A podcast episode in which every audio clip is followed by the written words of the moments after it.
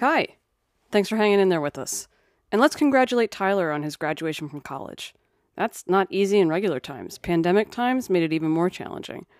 Again, if you're enjoying the show, please subscribe, rate, and review on Apple Podcasts and let your friends know about us. Just a quick correction from the last episode. In listening back, I realized I said that reforming the mental health system would take several professionals with time and energy to put their heads together for a solution, but that's incorrect. What's really needed is for professionals to stop thinking we know better and let those who have experienced the system from the inside, the mental health consumer, speak personally to what needs fixing and how they would be better served. I just wanted to throw that in there. A content warning for this episode. Today we'll discuss topics of trauma and abuse, as well as faith and spirituality. Please listen only as you're comfortable and take care of yourself.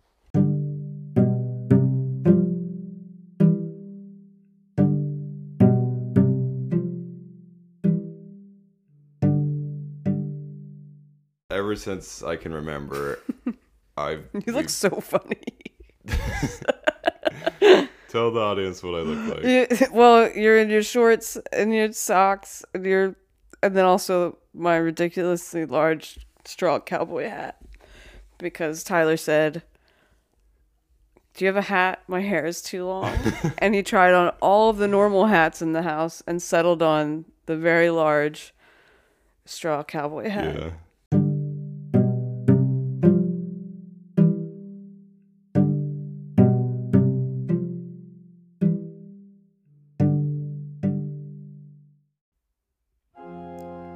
I grew up in Philadelphia, an Irish Catholic in an Irish Catholic neighborhood, second of four kids, which was a low number for the time. We were raised to be pro union, pro cop, sorry about that one, pro Eagles, anti Dallas Cowboys, still pretty bummed about the Kennedy assassinations, hardworking, opinionated, but rarely emotionally vulnerable. You get it. We went to Catholic school as kids, late 80s, early 90s, and now there seems to be fewer nuns, but then they were a big part of Catholic schooling. Our school had notoriously scary nuns, the kind of nun most often depicted in the movies. You know, the knuckle smacking, ear pulling kind of nun, the nun that makes you kneel in the corner with a dictionary in each hand. And, like, maybe it wasn't as draconian as all that, but archetypes are born of reality. The principal of our school was Sister Mildred, and I know that sounds so stereotypically terrifying you might think I'm embellishing, but you can look it up. Our Lady of Calvary on Knights Road in Philadelphia, Sister Mildred Chesnavage. Hell, I'll put a link in the show notes to prove it. Sister Mildred wore Reebok sneakers and a school sweatshirt over her nun frock. She would walk onto the schoolyard, blow a referee whistle, and shout, Yo! And every friggin' kid would snap to attention like a Marine regiment. I thought this lady was the shit. Want to know what my favorite movie was as a kid? Sister Act. Want to know what my second favorite movie was? Sister Act 2 Back in the Habit, starring a young Lauryn Hill. Then, I think I was in maybe sixth grade. A nun in a pink habit and Birkenstocks came to our school from her mission in Guatemala. She was a decidedly sweeter, gentler kind of nun. She told us about living in community with her sisters, working in concert with those fighting the Mayan genocide in the early 80s. Then, she played a bunch of songs on her acoustic guitar, and it was decided. I wanted to be a nun when I grew up. Like, really bad. Like, stay up at night praying about it, like, read the Bible and catechism and get very into religion and take this shit very seriously. I also remember feeling so relieved that not only had I found my true vocation, but now I didn't have to grow up and get married to some dude and have his gross babies. I could live with all women and play acoustic guitar and wear my Birkenstocks, and I know that was a cute little bit of foreshadowing that God did because, yeah, all that nun stuff was really just gay stuff. And I'm a comedian, so I can find the humor in that now. But that time in my life where I started to wake up to what was really going on with me, and I became more and more aware of the atrocities and hypocrisies of the Catholic Church, and I couldn't reconcile not only my queerness but also my burgeoning leftist politics with my faith. That time in my life hurt. My connections with my family and friends and community, my sense of self, it all had to change. Not to mention that my very close friendship with Jesus and his mom and all his buddies evaporated into thin air like it never really existed, because it didn't, and none of it was real. Then, to unpack all of my insecurities and backwards ideas about gender roles and sexuality and sin and shame and guilt took a long time. It felt like grieving a sudden significant death and being pulled physically apart and abandoned by everyone all at the same time. Today, Tyler and I will talk about our religious upbringings, the impact it had on our mental health, our development as comedians, and as adults seeking meaning in a space where our former faiths no longer serve us. This is part one of a two part episode on faith, recovering from religious trauma, and embracing spirituality in a way that heals rather than further wounds. So thanks for sticking with us. We're so glad you're here. You're listening to The Cure with Audrie Marsh and Tyler Weggert.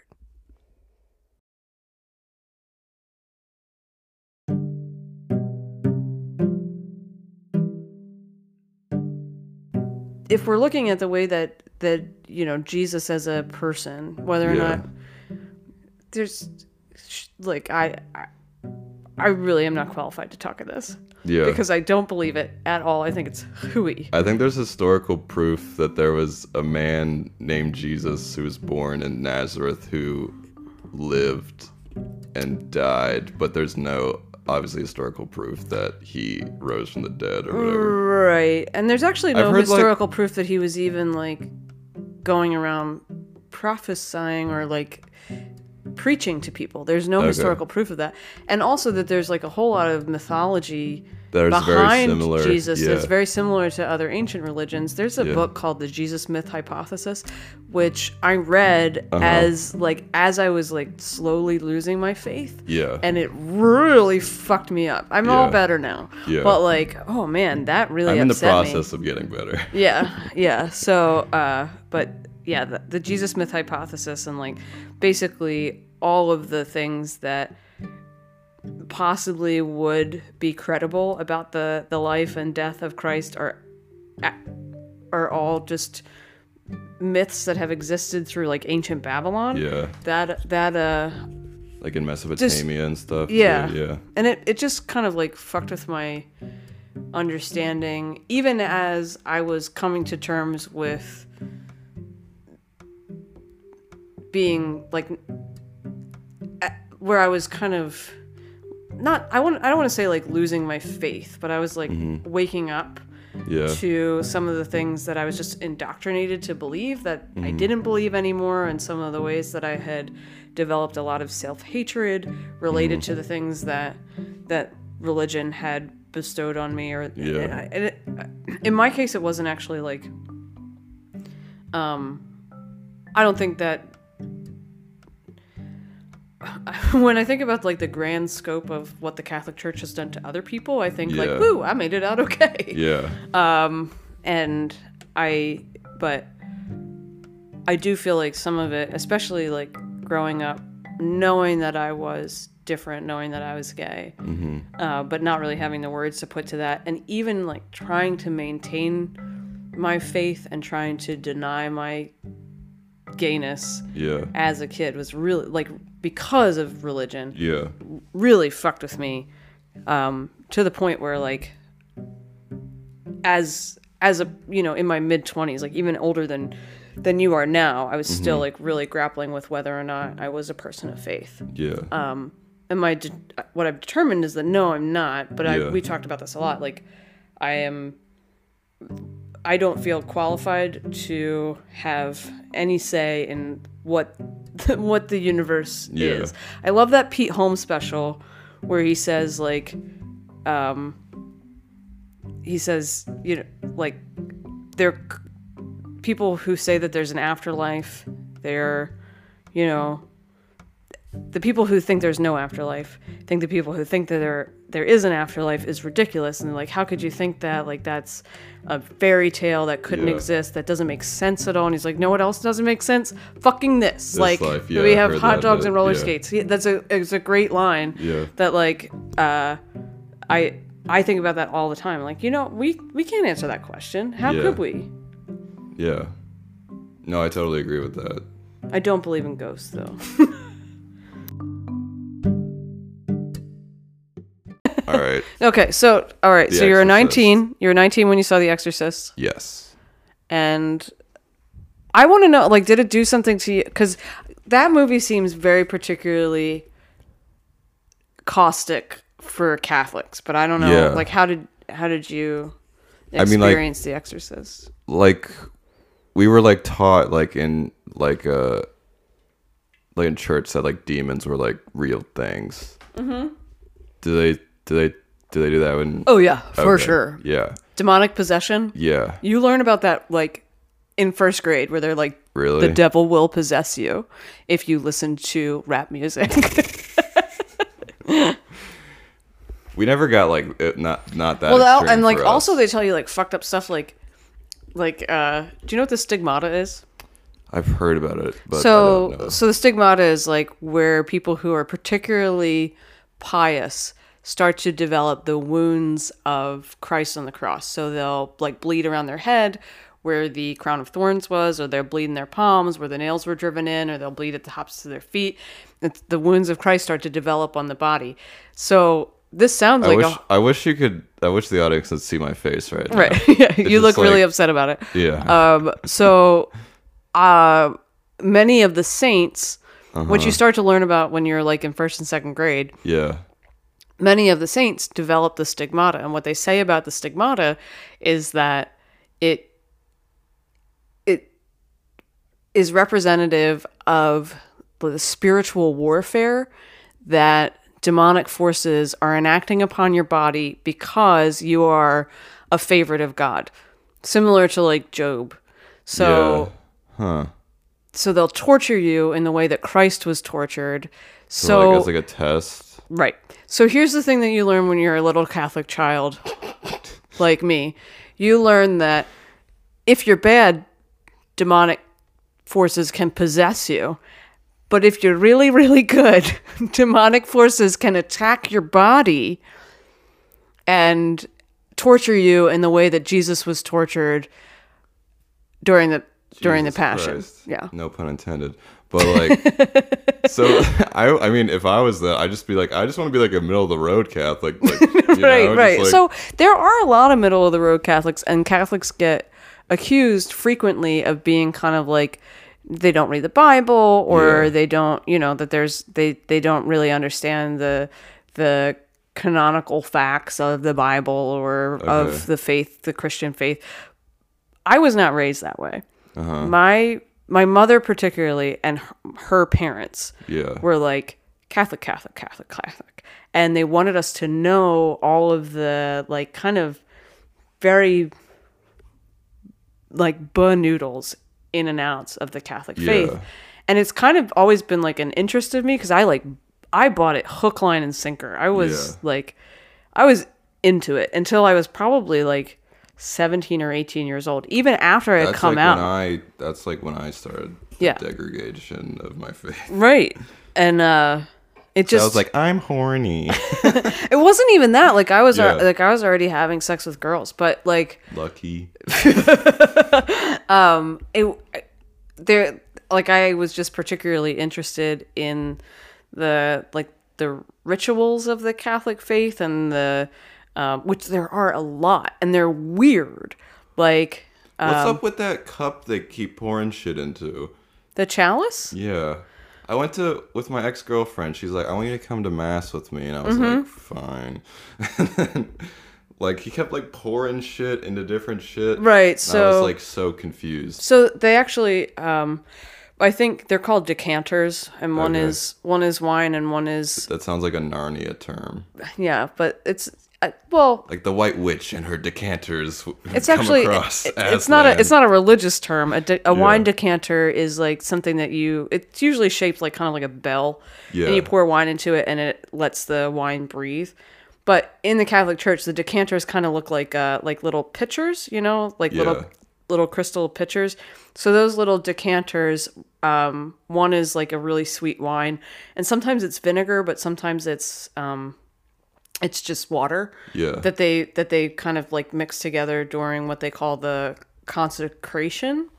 So, you Mm-hmm. guys, you, did you do communion in your Yes, church? Okay. yes. When you guys do communion in your church, it's symbolic. Yeah. When Catholics do communion, Yeah. they actually believe that during the consecration that the the host which they call it the host because it actually it's like a like in predator um the Yeah. host like it holds the actual physical body of Christ and that the wine is the actual physical blood of Christ Yeah.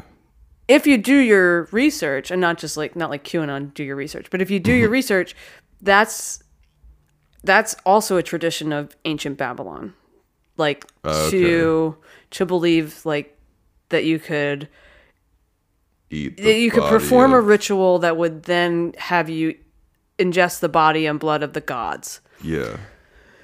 carried over to the Catholic Church. Um, and that's mostly because the Catholic Church was a direct, had direct lines to other ancient religions because it's kind of one of the oldest traditions in Christianity. It's the first church. Right. It's the first church. Actually, the first country that was Catholic was Ethiopia, which is why a lot of the really old medieval paintings that you see of, especially the Madonna, she's black. Who's the Madonna?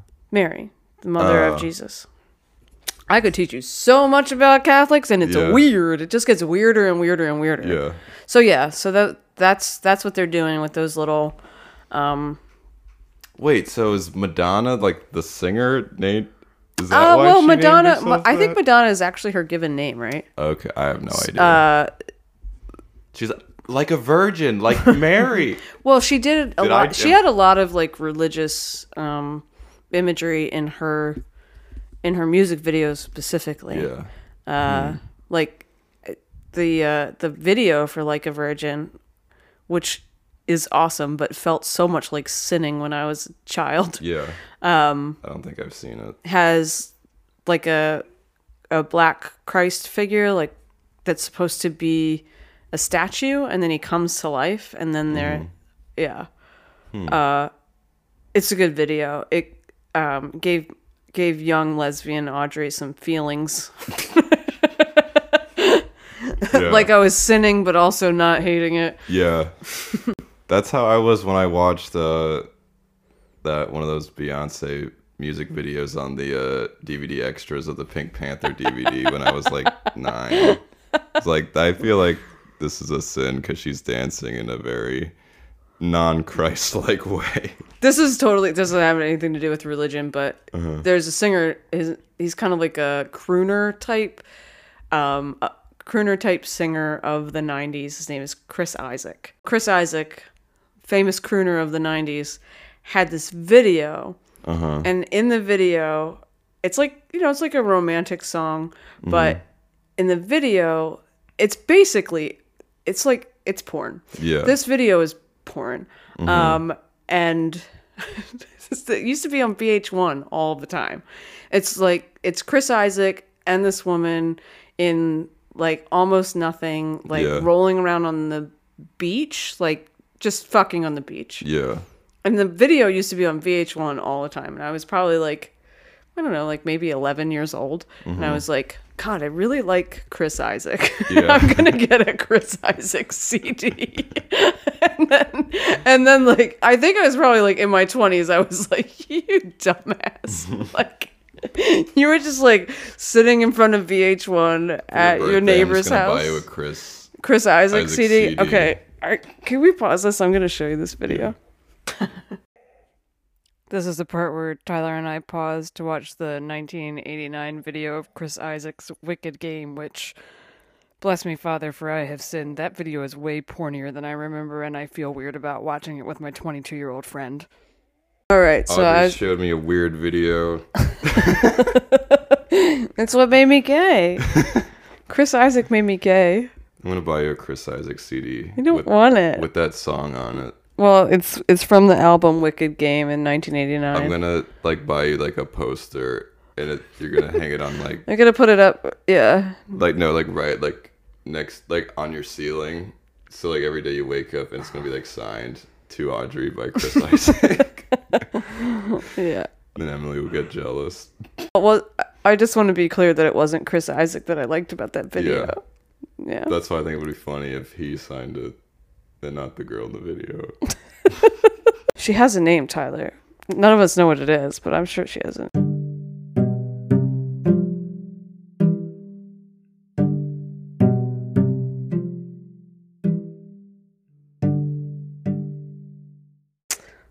I just was looking up.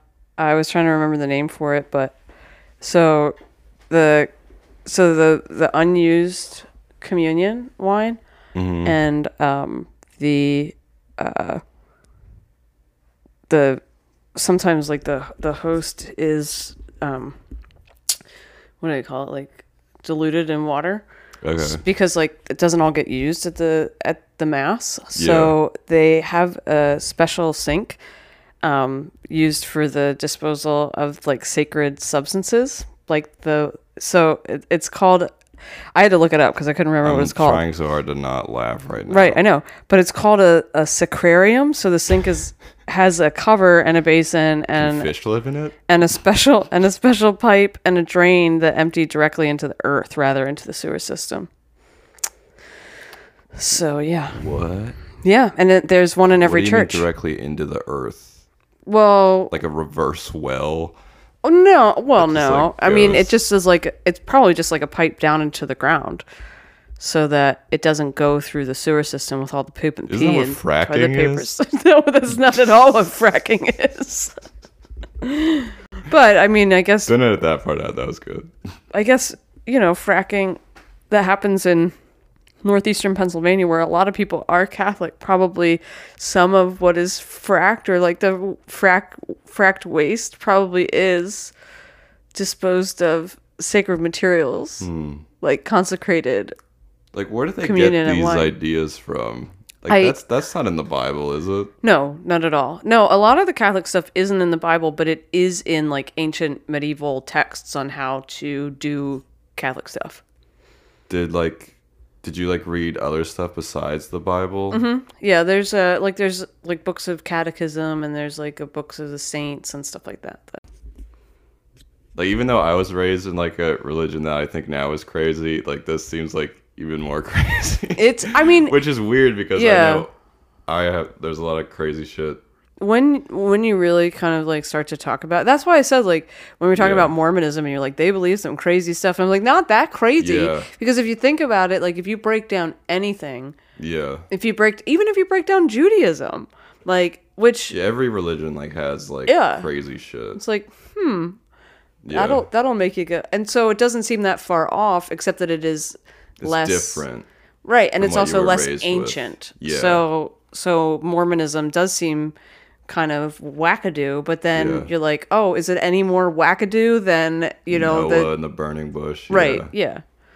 yeah yeah Yeah. and the answer is definitely no that's why like yeah. you know i don't think the scientologists by any stretch of the imagination are correct but also i like that sarah silverman joke where she's like the, it's a religion run by a guy named ron like the elron was he's he called himself elron because it was just too silly to have a religion uh, run by a Ron guy named ron um but like yeah Maybe maybe people thought he was Latino. Elron. yeah, I don't know. Um, I don't know hardly anything about Scientology, and even trying to watch like the documentaries and stuff about it makes me uh, really uncomfortable. Yeah, I watched uh, Going Clear, and it's. I did see a lot of like similarities between like that and Mormonism, in like the sense of like if you leave, like they will like fuck you up. Right? Yeah. I mean, I would, I would like to talk. I do know that there are certain factions of um, ex Mormons, especially uh, LGBT ex Mormons, um, that because it is such an insular faith, and it's Yeah, um, I think it becomes so much a part of your culture, similar to like Catholicism. yeah. I think. Uh, 'Cause I never really had that like a cultural identity with right. Protestant, being a Protestant. You know. Yeah. I mean, it's know. it's just so waspy. What Yeah. would what would the culture be? Mayonnaise? Yeah, just white people. There's this lady at my just work. white people and guilt and Yeah. horrible 90s rock music. Yeah. Christian bands. Oh my god.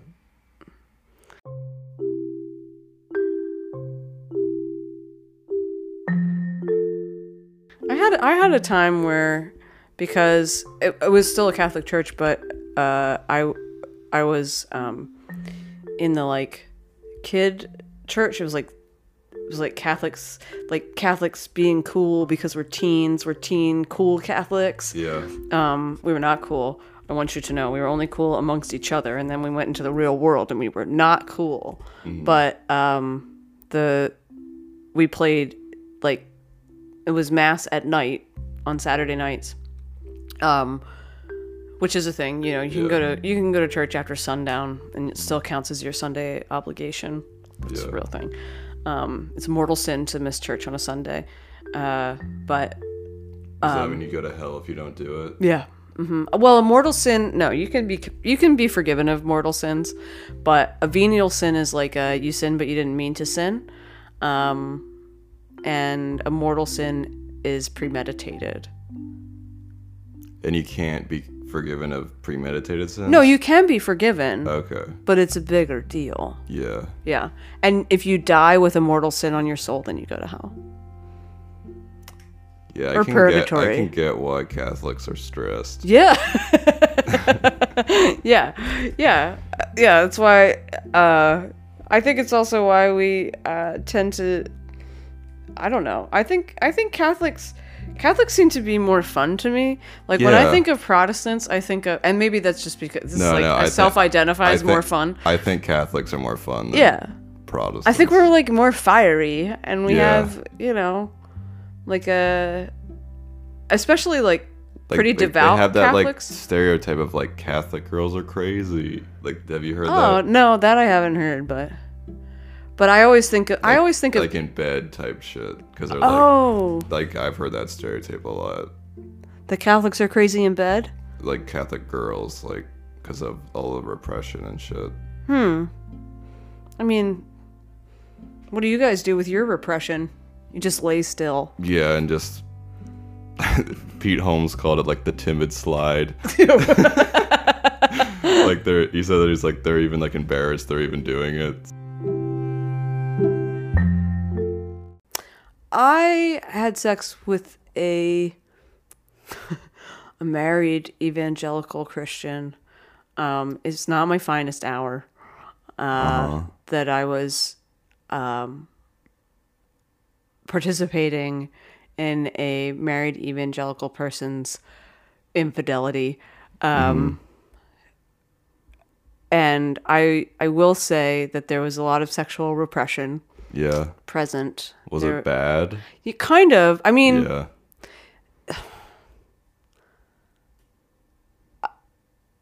it no, it wasn't it wasn't bad. It was just a lot to overcome with this Yeah. person because you could tell that they wanted so much to explore Yeah. sexuality and also explore like queerness and that Mm-hmm. kind of stuff. Was she married to a man? Yes. Oh. Yeah. Actually, the husband caught us kissing in a car, and it Oh. really ruined our lives for a second. We also worked together. I was their boss. Um, Oh. It it caused a stir. It, like I said, it's not my finest hour, but what I do think Sorry, I fucked a 30 year old witch. We're all human.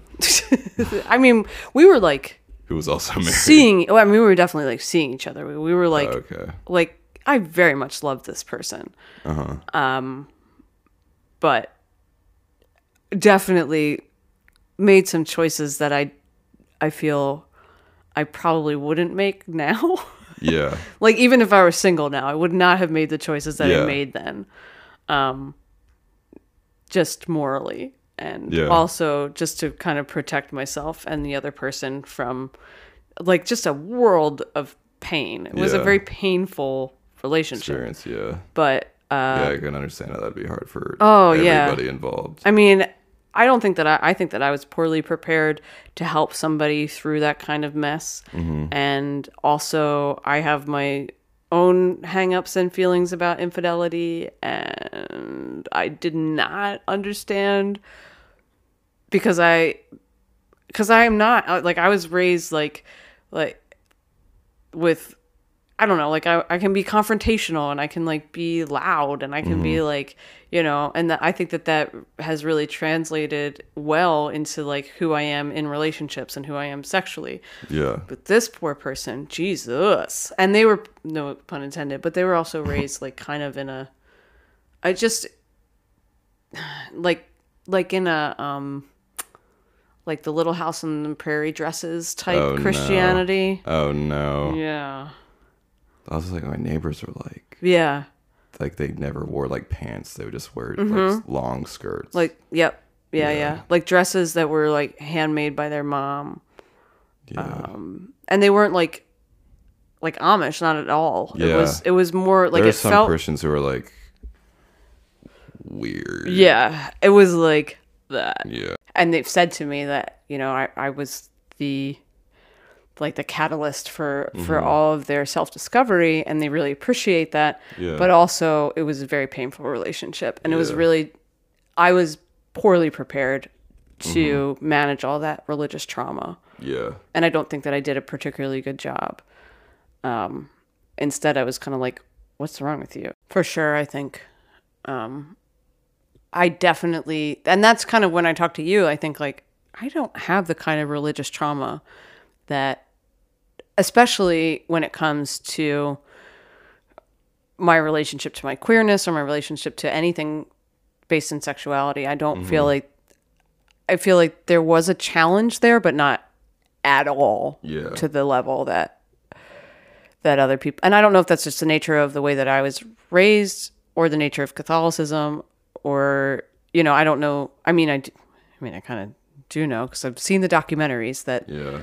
Catholicism really fucks some other people up Yeah. Um, because of abuse sexual abuse but Mm-hmm. I I came out unscathed That's good.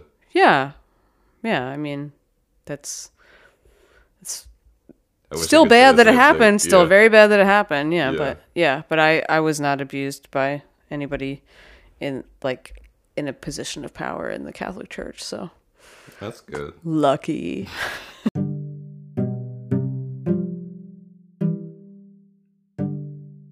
dr marlene winell author of leaving the fold identified religious trauma as a syndrome much of what i'm about to share is from her website marlenewinell.net I'll put a link in the show notes. So, people who are struggling with leaving an authoritarian, dogmatic religion and coping with the damage of indoctrination, they'll experience a shattering of personal meaning that they found in their faith, and a breaking away from the controlling community. Religious trauma develops both from the abuses of harmful religion and also the impact of severing your connection to faith and a faith community. Like I said at the beginning of this episode, the bulk of my trouble leaving Catholicism was the depth of loss and grief I felt. And I couldn't talk about it with my family because it wasn't constructive. And my new queer friend group, they didn't understand what was going on because most weren't religious and never had been.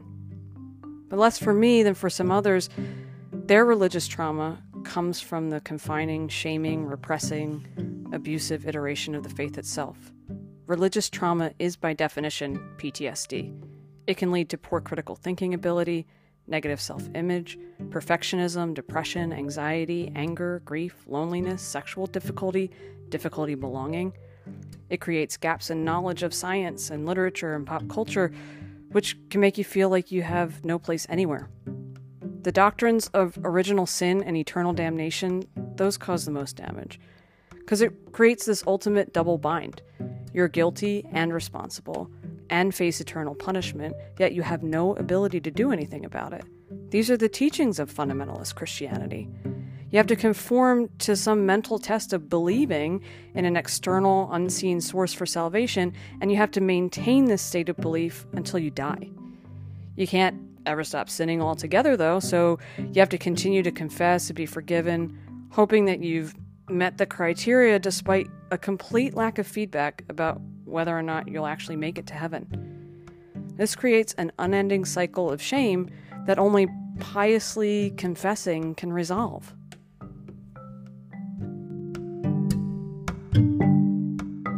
You can stop the cycle of abuse, But leaving the faith is a mixed blessing, pun intended there.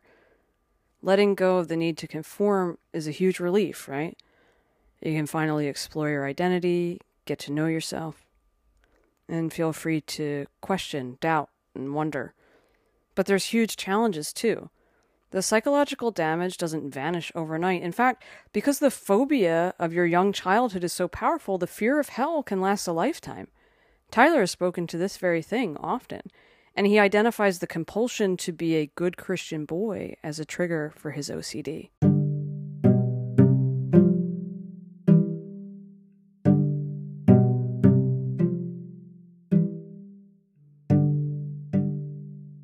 I was at church every Sunday, even as like a baby at like the nursery and stuff. And like I liked it for like a little bit, mm-hmm. Cause like they would have like games and stuff when I was like very little, and then uh, we had this thing called Fifty Six, which is for fifth and sixth graders. Okay.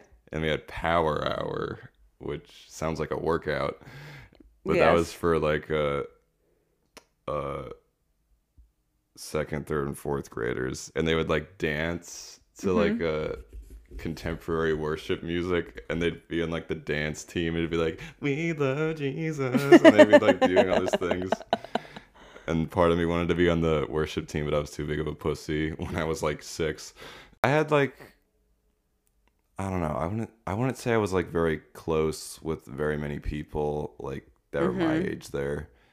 I this thing called Awana. Do you know what that is? No. It's like uh It's like an after. It's like on Wednesdays where uh, it's basically like a brainwashing uh seminar with Okay. with games and candy. How does you spell that? A W A wait. A W A N A or maybe there's two N's. I don't know. And does it stand for anything? So oh, there's only one N. Approved workmen are not ashamed, which is like part of a Bible verse. So basically, what Awana was, where you come in, you sing like worship songs.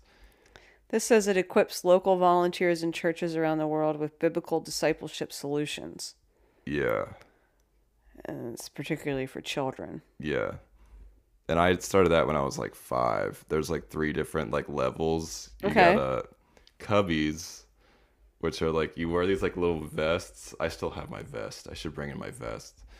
It's like a tiny little five year old vest. We'll put that on the Instagram. It's like um it's kinda like like Boy Scouts, Cub Scouts, but like you don't go outside and it's like Jesus. Okay. Because you get like different like pins and stuff that you like put on like your shirt and like your vest. Did you ever go to summer camp? I went to I wanted to, but like my parents were like, no, because we didn't have enough money. Oh yeah, it is really expensive. yeah, it's like way like that's one of the ways like the religion like sucks people's money out of their pockets. Like send your kid to summer camp for like four hundred dollars for a weekend. Yeah. They were like, no. I was Yeah. a counselor at a Catholic camp for three summers, and honestly, it was like the best time of my life. Yeah. I, I'm I'm made to be a camp counselor. I, Yeah. that's like my entire personality still is camp counselor. Yeah, I feel like yeah, you would be a good camp counselor. Yeah. Um, so uh, yeah, we did that. I did that for like seven years. Awana. Yeah. Every So when did you start? How old were you? Like five. Oh, okay. So until we're you were about like twelve or thirteen. Maybe like eight years. Yeah, I think I was done when I was like thirteen, Okay. and I got the Timothy Award, which is like one of the highest things you can get from Awana.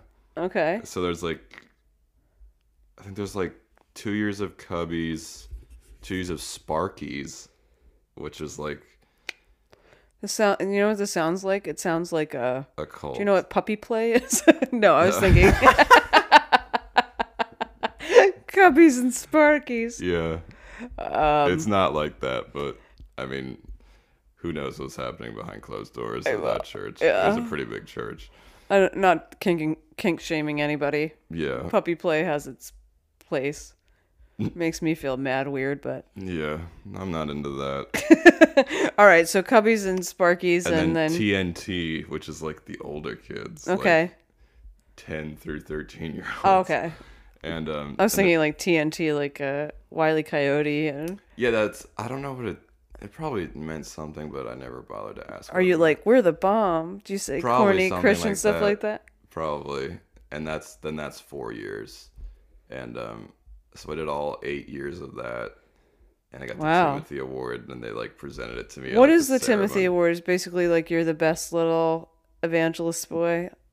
They didn't actually. Uh, well, they obviously told us to bring friends, but um, like uh, so what it ma- mainly was was like you get these like books and they'd have Bible verses in them and like things you should read, and um, the goal, like the main goal of it, at least where I was at this particular Awana, it was like memorize these Bible verses, and then you get like a reward for it and like if you get like enough rewards you can like like they'd have like a prize night and they'd mm-hmm. buy like toys and stuff and like you'd have like stuff like you, to prove like in your books and you'd have enough like money like fake money that you could like buy like toys Okay.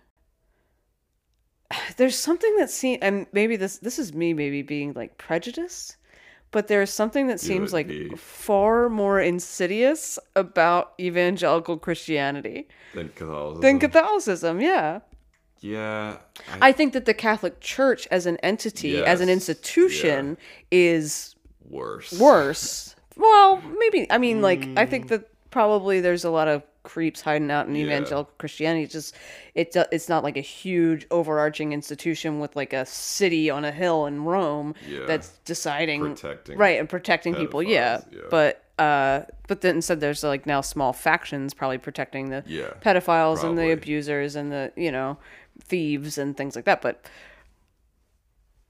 I, it's more of an ideology thing Mm-hmm. that I think, or maybe just a cultural thing where I feel so much more uncomfortable I would uncomfortable sketched out yeah, yeah. about the way that evangelical or fundamentalist Mm-hmm. christian kids are indoctrinated and the way that Yeah. they're treated. And then the the fallout from that and the recovery from that. And i'm maybe just framing this from my own experience and i am definitely framing it from my own experience but mm-hmm. like i just I guess maybe like I feel particularly like I wouldn't be able to have as much comfortability in my queerness specifically if I had been raised like you were raised. yeah So you said you were about 17 or 18 when you started to feel your faith yeah slipping. Was there a particular event or it just was it related to meeting new people or new experiences or what was it that Um, so like I, there was a couple of things. One of them was like I had like like very bad OCD at the time, and Okay. like I was like not sleeping like at all, and I was like that was probably like the time where I was like the most like sad like in my life, like like 15 to like 17 and like i would like pray like a lot like at night like god take this away like i want to like lean on you because that's what everyone would s- tell to tell me to do you know? And like and it just like didn't go away. And that's like when i started getting like therapy from christian therapists. Okay. and uh and like it just like wouldn't go away and i was like I know like people have it like way way way worse than i do. But like and then i was like i was like why is why is this happening to me? Because like i'm like praying to you and like you said that you'd like help me out because like i'm a child of god or whatever and also because i wanted to have sex and i was like there's no way when I was 17, that's when I said it. I wasn't gonna save myself to for marriage Okay. because I was like a hormonal teen. I was like, I don't get what the point of waiting is because my dad had told me that he got married super young, and one of the reasons why is because he wanted to have sex without it being like A, a, sin. Right. Even when I was like younger, I was like, I don't get why that's like a thing. Mm-hmm. Cause like sex to getting married because of se- like you want to have sex with somebody, so God won't be mad at you is like. I think possibly the worst reason to get married. Well, yeah, but it happens all the time. I know. That's why it's like so sad because like I know people who are like my age who are getting married who I know haven't had sex. right. they're Wait, and they're like super young. There are times where I think that that works. I mean, Yeah, I works mean, out for people, obviously, but like, Exceptions. yeah, it's. I, like, I think it's. But then I guess like, cause like my dad waited to have sex and he got divorced, and I was taught like every like my dad like with the Christian dating books and shit like he taught me like if you wait your chances of getting divorced are like so low like if you like wait to have sex and then you like only have sex with your wife like your chances of getting divorces are so low and i was like but Mm-hmm. That you doesn't really Yeah. make Yeah. sense. and I was like, but you you waited and it ended. Right. So I was like, why would I wait for something that still not might work out, you know?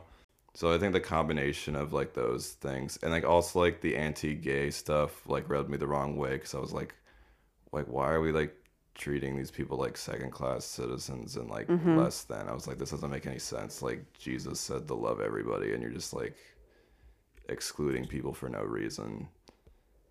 And um yeah. I think that that was mostly it wasn't as personal for me. I just thought like how hypocritical Christianity. Yeah, that came later for me. Like I didn't like Yeah. that like pushed me over the edge of like like I started like doubting like a lot. Like it slowly it was like a slow Mm-hmm. process. Like I was like, Oh, I'm not gonna wait to have sex till marriage. Oh, I don't like how they say this shit about gay people. Oh, I don't know if God exists. You know? Right, right. When I when I learned about Christian morals, they always used to talk about how we should avoid moral relativism and how r- moral relativism relativism is basically like your morality is relative to the situation. Like, for example, it is 100% in the Ten Commandments against the laws of Christianity to steal. Yeah.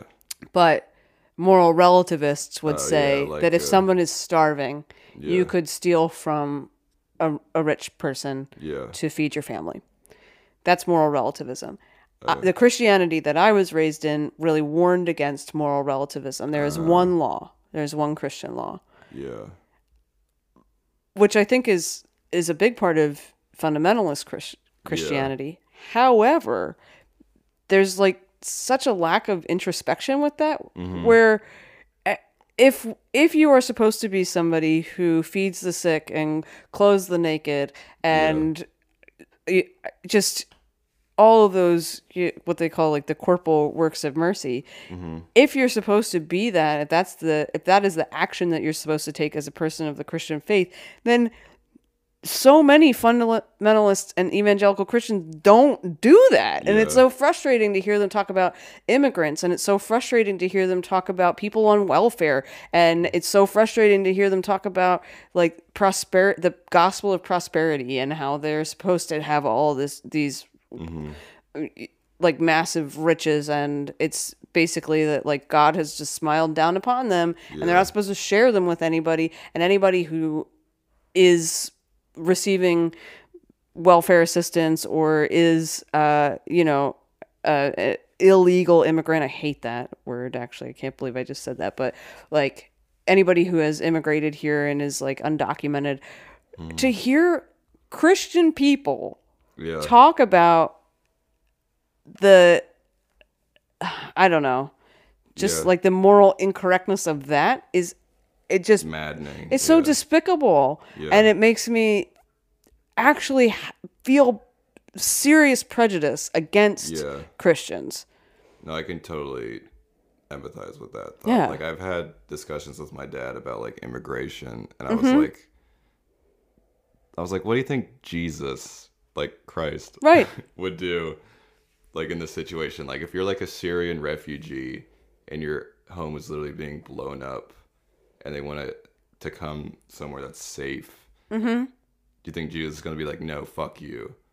Do you think he's gonna say that? What is your dad- what's your like, dad's answer "Well, to that?" like, yeah, but we need to like protect like America and the people who are here legally. And I was like, you're not like that wasn't like a when people talk about the law um as far as you know the the the civic law yeah and violating civic law as somehow being a violation of Christian law Yeah. or any religious law it's it, it like turns my stomach yeah. And there's literally like a verse like I think that like Jesus says like it's like follow the law unless like the law is like like hurting people basically. Right. I mean Nazi Germany Yeah. had laws Yeah. people who rescued Jewish children from the possibility of being put into concentration camps and dying, Yeah.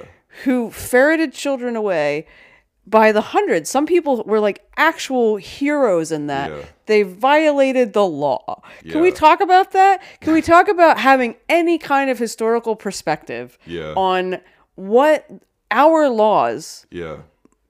might say in or might be representative of in the future. So our laws that say it is absolutely illegal to cross the border with your children and fleeing gang violence or fleeing the possibility of pe- you know their their kids being uh disappeared by Boko Haram like Yeah.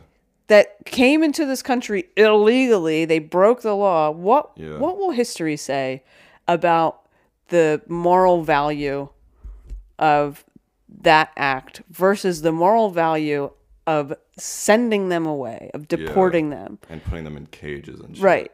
I think what, like, trying to think of like how my dad's thinking. I think it's like a tribalism type thing, which is like literally not what Jesus said at Right. all. It's like it's like an us versus them. I feel like in my dad's head, Mm-hmm. it's like Christians slash Americans versus non Christians and non Americans Right. and um he's like i think there should be a way they can come here legally but i was like they're if they wait they could die Right. Exactly. like i that's that's another reason why i had like doubts because like i feel like my own parents didn't like explore their own faith right. They like- just kind of to, like, bought any- everything any hook, line, and sinker. Whether Yeah. it's you know the how Christians have aligned themselves with conservative politics or yeah how, which doesn't doesn't add really make a lot of sense to me. I mean, and the, the the Catholics that I still, I don't know, I feel, um, kind of a an affinity for. Like Mm-hmm. I I feel like I am this kind of Catholic would be like the I don't know if you know about the Catholic workers or I mentioned Helen Prejean who is uh, have you ever seen Dead Man Walking? Uh, Helen Prejean like visits people on death row and advocates for the end of the death penalty. yeah Um, or and my um, dad's pro death penalty I'm sure he is, yeah. or like uh, anti-abortion Philip and David Berrigan, who like burned draft cards in the Vietnam, War, War, or yeah. also like the they had the Plowshares organization that would stand on the like tarmac of um, airstrips so that they couldn't deploy any um, bombs or weapons. Like those those are Catholics. Philip and yeah and Daniel Philip and Daniel Berrigan were both priests. Yeah. Uh, Helen Prejean is a nun. Like these are the Dorothy Day who founded the the Catholic Workers. Like I think that there is a tradition of Catholicism that is altruistic without being missionary. yeah Um, and for you guys, you guys, Just I'm just like right, yeah. It's just like spread the word. spread the word and without really helping Yeah. anyone. I remember one time in a 56, which is what the fifth and sixth grade thing was called. Um, they had like a whole like sermon about like Easter and like hell, and like, um, and they gave out these like orange pieces of paper, and um, there's like three options, and uh, it was like I have already chosen to accept Jesus into my heart as my forever friend, or I have It said that. It said forever friend. yeah. Oh, I have a pamphlet. I hope I still have it. It's so funny to me now. it's like how to become a follower of Jesus. How to accept him as your forever friend. That's what they would say. And um which sounds like so creepy, you know? This is my forever friend. Something out of like a Satan movie. Well, I mean, and also it seems like a little, ah, just like juvenile for, the- like yeah. what are you fifth and sixth, like, ten and eleven? yeah. Yeah, like you could say that you accept Jesus into your heart as your Lord and Savior. It Yeah. doesn't have to be as your forever friend. Yeah. I just like raise my hand, like, he'll be your forever friend. That's gay. They're like- Can't we just say Lord like, and gay Savior? Being gay is a sin. Yeah. We'll change it, Tyler, don't worry. but um yeah, like even as like I feel like I'm going on like a tangent. No, it's okay. Like um like I learned about hell like super early on. Like I remember having a conversation with my dad on the porch and like uh they would talk about the idea of eternity. Like he's like you can either go this way or you can go to hell. Right. And like I that was like in me maybe even before like like 4 years old maybe. Like I was like learning about that. And um and I, I even as like a kid I was like I asked my dad one day I was like I was literally like 5 or 6 years old and my dad I was like but like what if someone's like a good person and they just don't believe in Jesus? And he was like they Still hell. they still go to hell. And I was like that doesn't seem fair. And hmm. then he's like he's like yeah it's not really fair. And I was like but that's the way it is. And I was like okay better be a good boy for the next 12 years. And then um but yeah that that i remember like uh later on like when i had that service about like hell and like easter and how like they would talk graphically about how jesus was like killed and stuff. Mm-hmm. and then they gave it like like papers and they were like you've already chosen jesus as your forever friend i choose not to choose jesus no i, I choose jesus today as my forever friend or i have already chosen jesus in the past or i want to wait and see what else is out there basically like i want to wait What? It, wait to accept him later What if you answered you wanted to wait and accept him later? then uh like we'd have like little like life groups Okay. with like a like a adult and then like eight or nine like children and um but i'm pretty sure like people were like scared to like like looking back people were probably scared to pick like I'm still thinking. yeah because Yeah. because everyone else is literally like i've been a christian for four years or like nine years Right. I when I came out, I was already a Christian or some shit like that. And like I remember uh I'll never forget this. Like I picked like I've already accepted Jesus and um we'd go around in a circle and just like ask why they chose it. And mm-hmm. I said cuz I'm scared cuz I'm going to hell if I don't. Was there an adult that responded to that? He said that's not the best reason. Cuz they want you to like, "Oh no, it's because I love Jesus and I just want to follow God. But it's like, no. I was, is really. I, I, was like, fucking terrified. That's kid- why. Yeah. I don't want to like throw this word around, but it's kind of like abusive. and- Oh yeah. yeah. I that's I that's why I keep saying religious trauma. Mm-hmm. Um, whether or not you identify it as a traumatic experience, yeah. being a person of strong, especially I think of fundamentalist faith, and then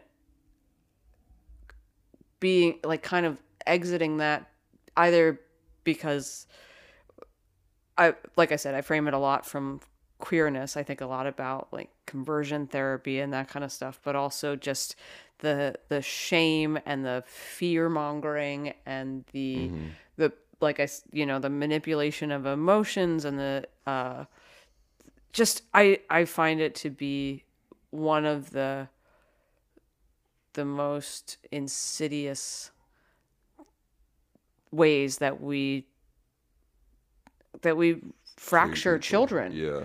Yeah. And I, I mean And like the scary part is like my parents thought like they're doing like a good thing. Right, right. Yeah. Yeah.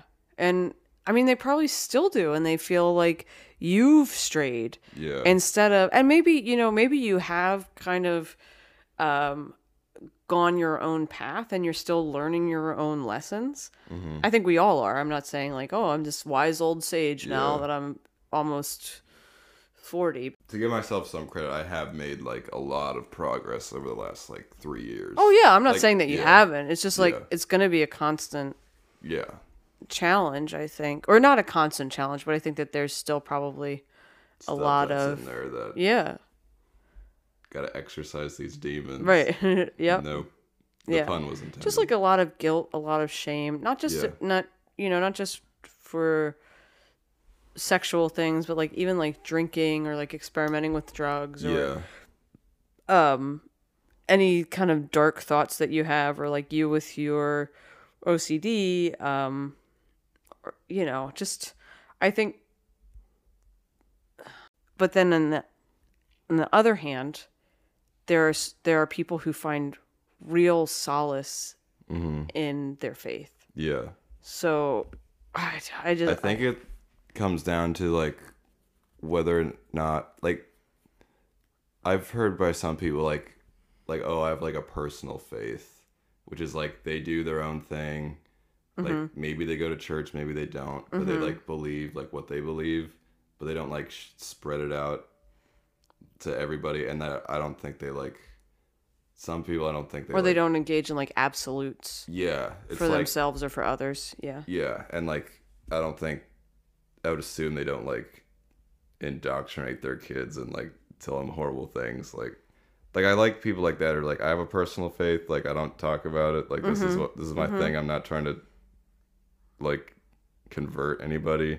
Like I feel like that is like a good step because like I feel like once people get organized and like have like group think which is like where like a lot of problems can Right. happen. right It's like so nice to not have to wake up on a Sunday morning. It's literally like the best feeling. Mm-hmm. And um, plus, I hated church anyway.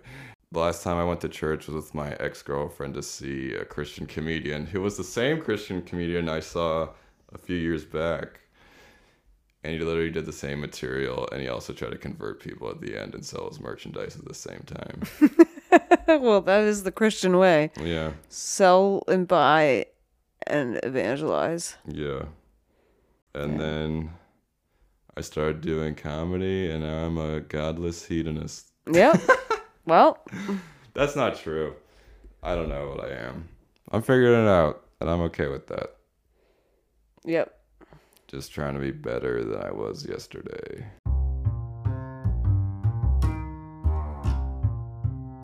So that was a lot to unpack. So much so that we're gonna put up another episode on the topic of religion next Sunday where we bring in an expert. We'll sit down with Megan Malik, a faith leader and certified clinical trauma professional, to talk about preserving spirituality, if we want to, while navigating separation from formal religion. We want to thank you so much for joining us and remind you that you can walk away from anything that doesn't serve you. There are so many ways, not just one, to be saved. Whether from chaos or the divine or whatever you believe, you are a sacred creation, regardless of dogma or creed or promise of salvation. And you're funny, but you knew that. I think my, my ultimate goal in life is to And I'd be a person who lives the life that gets the God hates fags people to protest my funeral.